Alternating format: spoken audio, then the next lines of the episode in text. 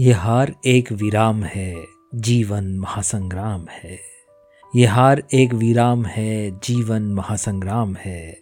तिल तिल मिटूँगा पर दया की भीख मैं लूँगा नहीं। तिल तिल मिटूँगा पर दया की भीख मैं लूँगा नहीं। वरदान मांगूँगा नहीं। दोस्तों शिव मंगल सिंह सुमन जी की इस इंस्पायरिंग कविता से चलिए आज का ये एपिसोड शुरू करते हैं। और आज के एपिसोड के किरदार की कहानी के लिए हम चलेंगे आसमान की ऊंचाइयाँ छूने।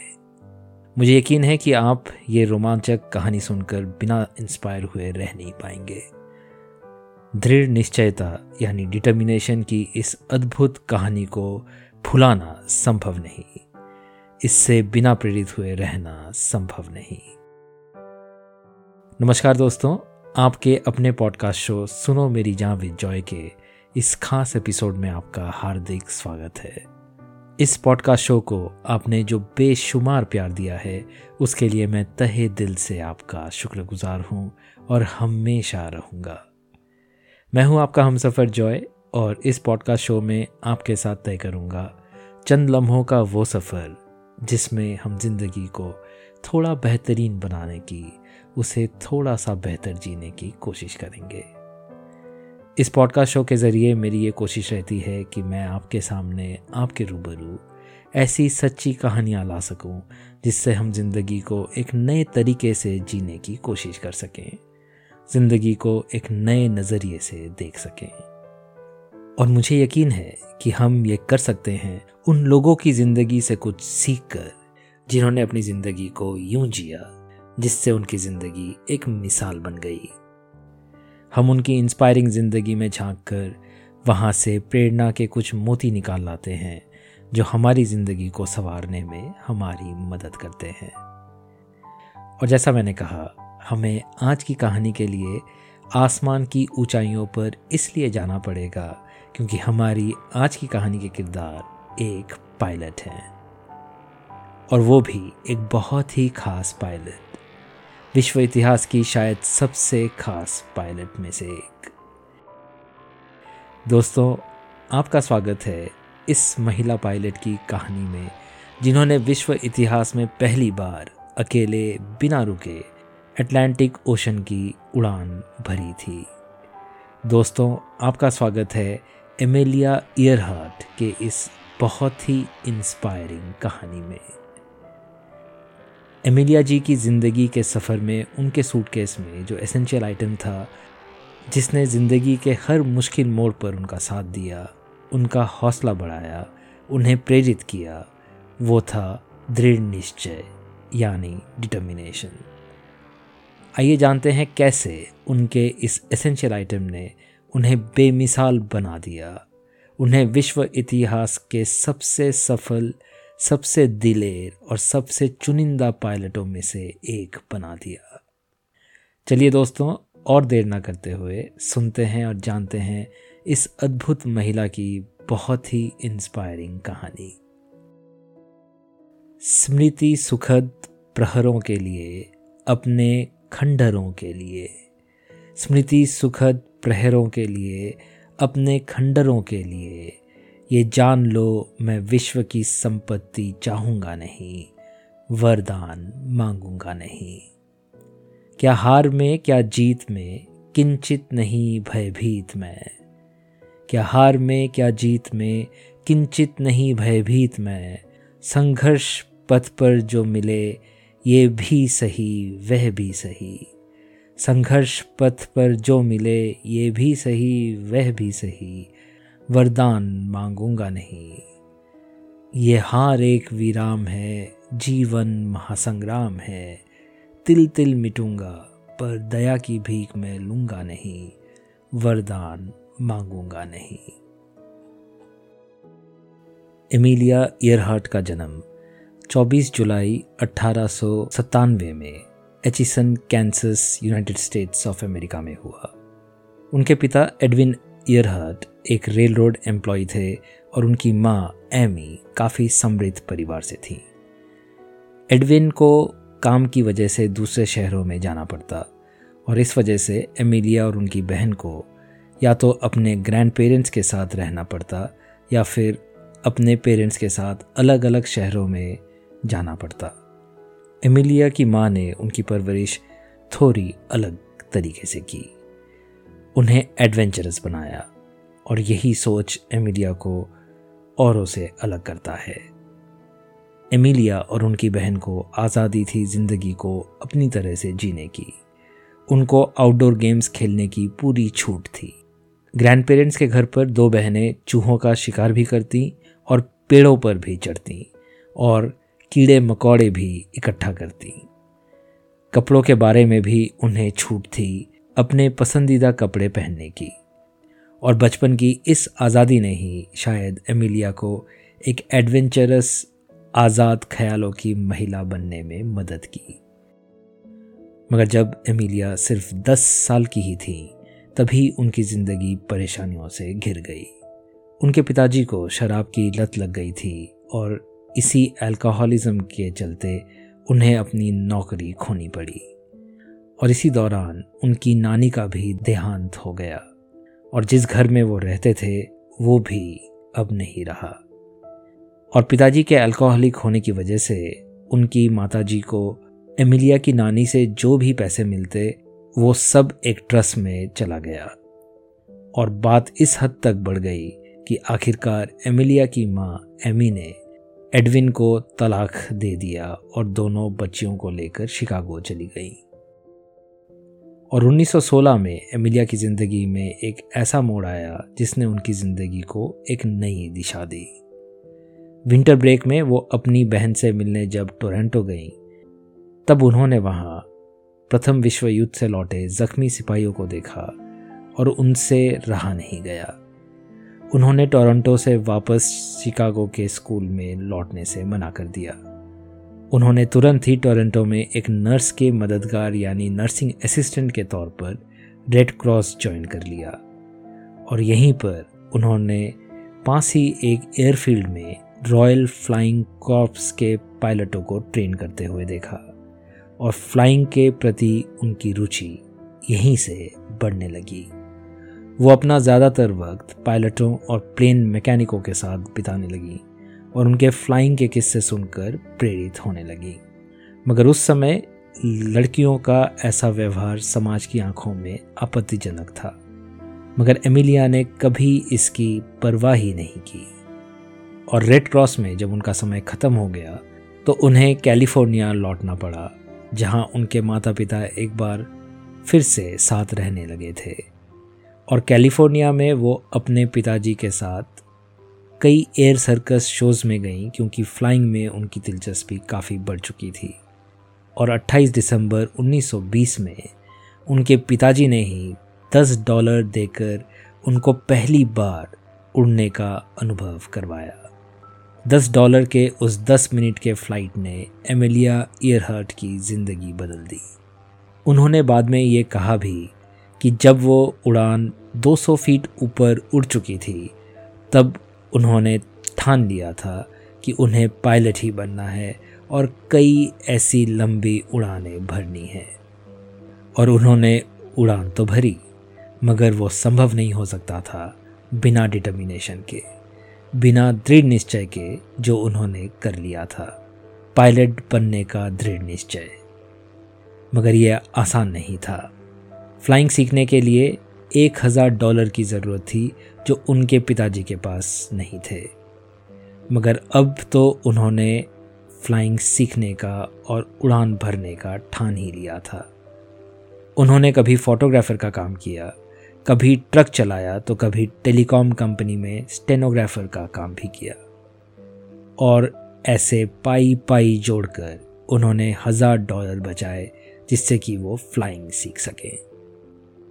और 1921 तक एमिलिया एयरहार्ट एक सफल पायलट बनने की राह पर निकल चुकी थी। उन्होंने एक प्लेन भी खरीद ली, जिसका नाम उन्होंने द कैनरी रखा। और 1922 में उन्होंने चौदह हज़ार फीट की ऊँची उड़ान भरकर एक विश्व रिकॉर्ड कायम किया और पहली महिला बनी जिन्होंने चौदह हज़ार फीट की उड़ान भरी हो। मगर जब सब कुछ सही चल रहा था, तभी चुनौती दस्तक देने आ पहुँची। आर्थिक स्थिति घर पर इतनी खराब हो चुकी थी कि उन्हें द कैनरी प्लेन को बेचना पड़ गया। और वो वापस बॉस्टन आ गई और उन्होंने मेडिसिन की पढ़ाई फिर से शुरू कर दी। मगर आर्थिक अवस्था और ज़्यादा बिगड़ जाने पर उन्हें मेडिसिन की पढ़ाई भी छोड़ देनी पड़ी और वो टीचर बन गई और सोशल वर्क करने लगी। मगर उन्होंने फ्लाइंग से रिश्ता नहीं तोड़ा। उनके सूटकेस में डिटर्मिनेशन का जो एसेंशियल आइटम था, वो इतना ज़्यादा था कि उन्होंने किसी भी चुनौती से हार नहीं मानी। उन्होंने अमेरिकन एरोनॉटिकल सोसाइटी के बॉस्टन चैप्टर को ज्वाइन कर लिया और फ्लाइंग के ऊपर उनके लिए आर्टिकल्स लिखने लगी। और वो आर्टिकल्स इतने लोकप्रिय हो गए कि वो एक सेलिब्रिटी बन गई। और दोस्तों, कहते हैं ना, अगर आप में निष्ठा हो और आप में दृढ़ निश्चय हो तो एक दरवाज़ा बंद होता है तो कहीं ना कहीं एक और दरवाज़ा खुल जाता है। ठीक वैसा ही हुआ एमिलिया एयरहार्ट के साथ। उनको एक पैसेंजर के तौर पर अटलांटिक के ऊपर उड़ने का मौका मिला। ये उड़ान उन्हें पहली महिला बना देता, जिसने अटलांटिक के ऊपर उड़ान भरी हो। पायलट ना होने पर भी एक पैसेंजर के तौर पर उन्होंने इस मौके को हाथ से जाने नहीं दिया। इतनी लंबी उड़ान महिलाओं के लिए सुरक्षित नहीं समझा जाता था और इसी बात को नकारना चाहती थी एमिलिया वो साबित करना चाहती थी कि ऐसा कोई काम नहीं जो पुरुष कर सकते हों और महिला नहीं। और 20 घंटे और 44 मिनट की उड़ान ट्रेसपैसी हार्बर न्यू से बरी पॉइंट वेल्स तक पूरी करने के बाद जब वो न्यूयॉर्क लौटी तो उनका परेड के साथ स्वागत किया गया। उन्हें वाइट हाउस में भी आमंत्रित किया गया, जहाँ उनका स्वागत यूएस के प्रेसिडेंट कैल्विन कोलेज ने किया। और इस शौरत को उन्होंने ज़ाया नहीं किया। उन्होंने महिलाओं के लिए एक क्लोथिंग कंपनी शुरू की, जहाँ वो खुद उन कपड़ों का डिज़ाइन करती। यहाँ पर वैसे कपड़े डिज़ाइन किए जाते जो महिलाओं को एक एक्टिव लाइफस्टाइल जीने में प्रेरित करे। उन्होंने कॉस्मोपॉलिटन मैगजीन के एडिटर की बागडोर भी संभाली, जहाँ वो औरतों को न्यूज़ आर्टिकल्स लिखकर एविएशन इंडस्ट्री के बारे में बताती और उन्हें एविएशन इंडस्ट्री को ज्वाइन करने के लिए भी प्रोत्साहित करती। और फिर 1932 में उन्होंने पहली बार अकेले पायलट के तौर पर अटलांटिक को पार करने के लिए उड़ान भरी। हार्बर ग्रेस न्यू से 15 घंटे फ्लाइंग करके कुलमोर नॉर्दर्न आयरलैंड में जब वो उतरी तो वो पहली महिला पायलट बन गई जिन्होंने अकेले फ्लाई करके अटलांटिक पार किया। और उसके तीन साल बाद 1935 में होनोलुलु से ऑकलैंड फ्लाई करके वो पैसिफिक को पार करने वाली पहली महिला पायलट बन गई। और अटलांटिक और पैसिफिक दोनों पार करने वाली वो पहली पायलट थी। किसी पुरुष को भी ये खिताब हासिल नहीं था। इन सब बेमिसाल अचीवमेंट्स के लिए उन्हें नेशनल जोग्राफिक सोसाइटी ने गोल्ड मेडल से सम्मानित किया। और फिर कांग्रेस ने उन्हें फ्लाइंग क्रॉस के खिताब से नवाजा और वो पहली महिला पायलट थी जिन्हें ये खिताब मिला हो। और उन्हें फ्रेंच गवर्नमेंट ने भी cross of the knight of the legend of honour के खिताब से सम्मानित किया। मगर इन सभी पुरस्कारों से ज़्यादा लगाव उन्हें फ्लाइंग से था। वो एक बार फिर विश्व रिकॉर्ड बनाने के लिए निकल पड़ी। और इस बार वो पूरी विश्व को अकेले फ्लाई करके घूमने वाली पहली पायलट बनना चाहती थी। और फिर एमिलिया ईयरहार्ट एक जून उन्नीस सौ सैंतीस में मयामी से उनतीस हज़ार मील की दूरी तय करने के लिए उड़ चली। मगर कौन जानता था कि ये उनकी आखिरी उड़ान होगी? और सेकेंड जुलाई को जब उन्होंने हॉलैंड आइलैंड के लिए उड़ान भरी तो अचानक से बादलों और बारिशों के मौसम से उन्हें गुजरना पड़ा और उनका रेडियो संपर्क भी टूट गया। और दोस्तों, पता नहीं कैसे उनका प्लेन गायब ही हो गया और ऐसा गायब हुआ कि वो फिर कभी मिला ही नहीं। बहुत ढूँढने के बाद भी जब कुछ भी हासिल ना हो सका, तब 5 जनवरी उन्नीस को यूएस सरकार ने एमिलिया एयरहार्ट को मृत घोषित कर दिया। एक एडवेंचरस बच्ची से एक एडवेंचरस महिला की कहानी एक ऐसे एडवेंचर से ख़त्म हुई जिसकी कोई मिसाल ही नहीं है। उन्होंने अपनी अद्भुत मौत से भी सबको प्रेरित किया। उन्होंने एक ऐसा एडवेंचर अटेम्प्ट करने के लिए अपनी जान तक दे दी जिसकी कोई मिसाल ही नहीं थी।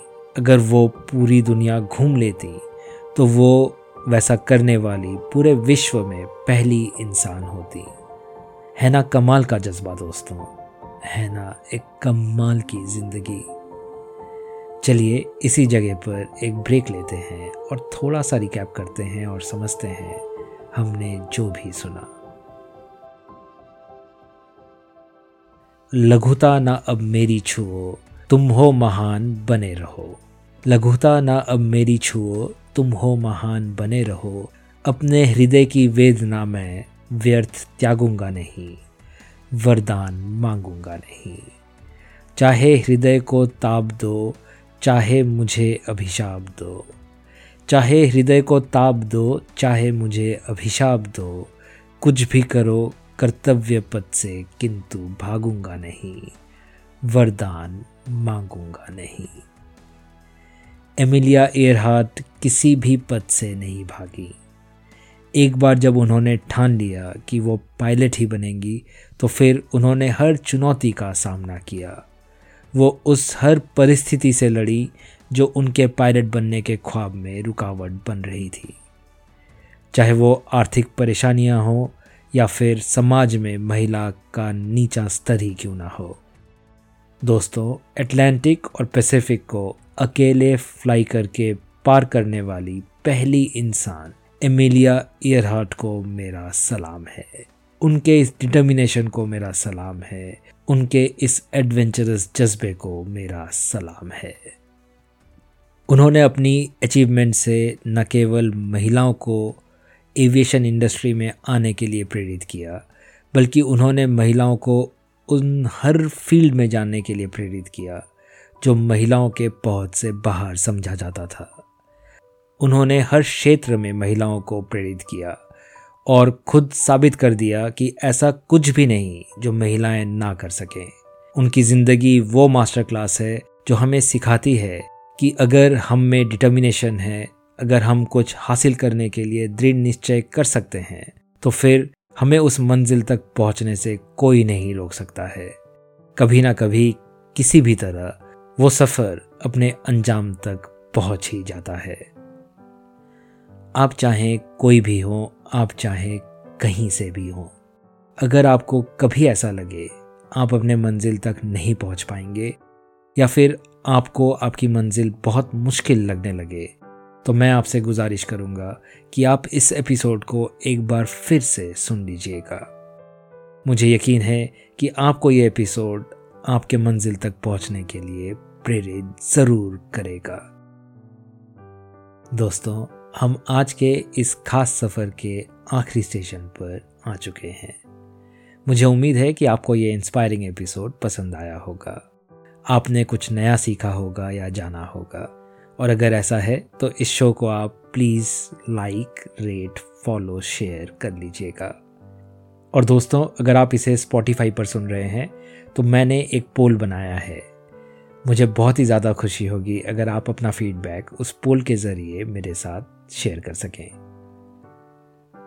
और दोस्तों, मैं आपसे गुजारिश करूँगा कि आप इस पॉडकास्ट शो को आपके नेटवर्क में भी उन लोगों तक पहुँचा दीजिएगा जिन्हें शायद इस वक्त ये पॉडकास्ट सुनने की ज़रूरत हो। दोस्तों, अगर आप अपनी ज़िंदगी के किसी भी बुरे वक्त या हालातों से गुजर रहे हैं तो मुझसे साझा ज़रूर करें। डिस्क्रिप्शन में मैंने ईमेल आईडी मेंशन कर दिया है। मेरा मानना है कि अगर आप अपनी मुश्किलें, अपने गम दूसरों से शेयर करते हैं तो आप थोड़ा बेहतर महसूस करेंगे और शायद आपको ज़िंदगी थोड़ी आसान लगने लगेगी। एक प्यार भरे दिल और मीठी जबा के साथ एक नए इंस्पायरिंग एपिसोड को लेकर अगले हफ़्ते लौटने का वादा करते हुए मैं आपसे विदा लेता हूँ। आप सुन रहे हैं सुनो मेरी जान विद जॉय और मैं हूँ आपका होस्ट आपका हम सफ़र जॉय। सुनने सुनाने का ये कारवां जारी रहेगा आपके प्यार के साथ, आपके आशीर्वाद के साथ। इस सफ़र में मुझसे जुड़ने के लिए मैं तहे दिल से आपका शुक्रगुजार हूँ। मैं दुआ करूँगा आपके सूटकेस में एमिलिया ईयरहट जी की तरह डिटर्मिनेशन की, दृढ़ निश्चय की कभी कोई कमी ना हो। अपना और अपनों का ख्याल रखिएगा। धन्यवाद। और हाँ दोस्तों, अगर आप मोटिवेशन के बारे में सेल्फ हेल्प के बारे में और जानना चाहते हैं या और कंटेंट देखना चाहते हैं तो काइंडली मुझसे इंस्टाग्राम पर भी जुड़ें। मेरा इंस्टाग्राम हैंडल है सुनो मेरी जहाँ विद जॉय मैं यहाँ शेर व शायरी, नज़म, गज़ल या संगीत या पोइट्री से इंस्पिरेशन ढूँढने की, प्रेरित होने की कोशिश करता हूँ और ज़िंदगी को नए तरीके से जीने के नुस्खे तलाशता हूँ। आप जुड़ेंगे तो बहुत अच्छा लगेगा। खुदा हाफिज। नमस्कार। सत श्री अकाल।